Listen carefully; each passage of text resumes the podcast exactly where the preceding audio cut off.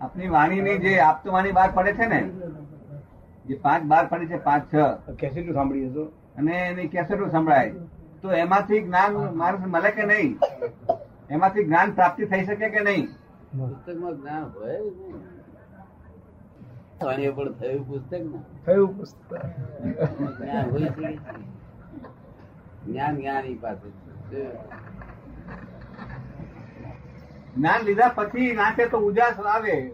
એને જરા વધારે વધારે એને પુષ્ટિ મળે. ના એ એને હેલ્પિંગ કરી. હેલ્પિંગ કરે. હેલ્પિંગ કરે. પહેલું તો લોકોનું મન જે સ્વાદગત ગમે છે ને તેને એકાગ્ર કરવા માટે પુસ્તકો કામ એ- એ- એ- એ વાત સાચી છે. અને આ રસ્તે પછી આવશે.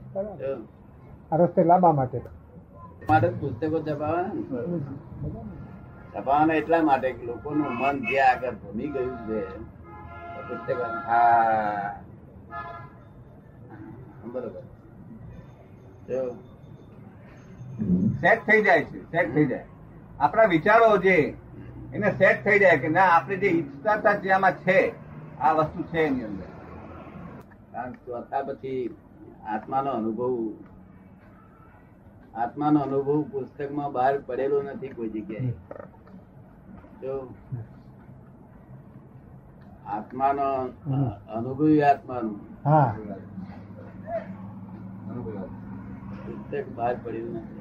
કારણ કે જે જે આત્મા અનુભવી થયા તે તે આત્મા કેવા રહ્યા નથી. ચાલી પડ્યા. ચાલી પડ્યા. પુસ્તક લખવાય નહીં એમ કહેવાય. પણ અનુભવ પૂરેપૂરો લખી શકાય? અનુભવ પૂરેપૂરો લખી શકાય? અનુભવ આત્માનો અનુભવ પૂરેપૂરો લખી શકાય? એ અનુભવ લખાય નહીં પણ આના પર છાંટ ખબર પડે કે આ શું અનુભવ છે ને. આત્માનો અનુભવ શું શું કામ કરે છે એવું સમજાય ને. આત્માના અનુભવ સિવાય વાણી નીકળે નહીં એવું એમને સમજાય. એવું આત્માના અનુભવ સિવાય આવું દર્શન ઉભું ના થાય. એ એમને સમજાય. શું કહ્યું? હાજી. ઓરિજિનલ વાતો લાગે બધી. મૌલિક વાતો લાગે ને બધી. મૌલિક પ્રકાશની અંદરના બધી.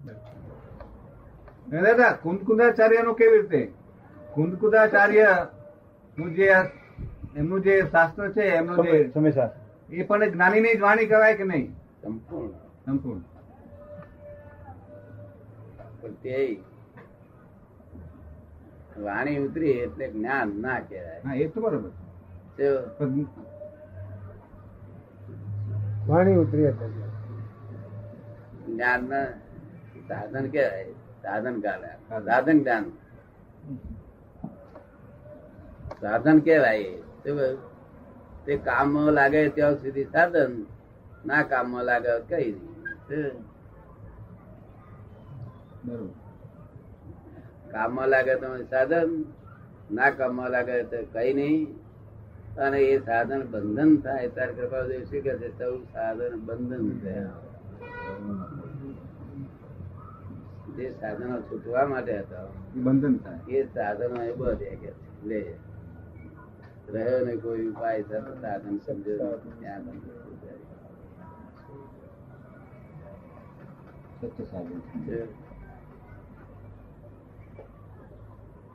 સૌ સાધન બંધન થયા સાધનો જ બંધન થાય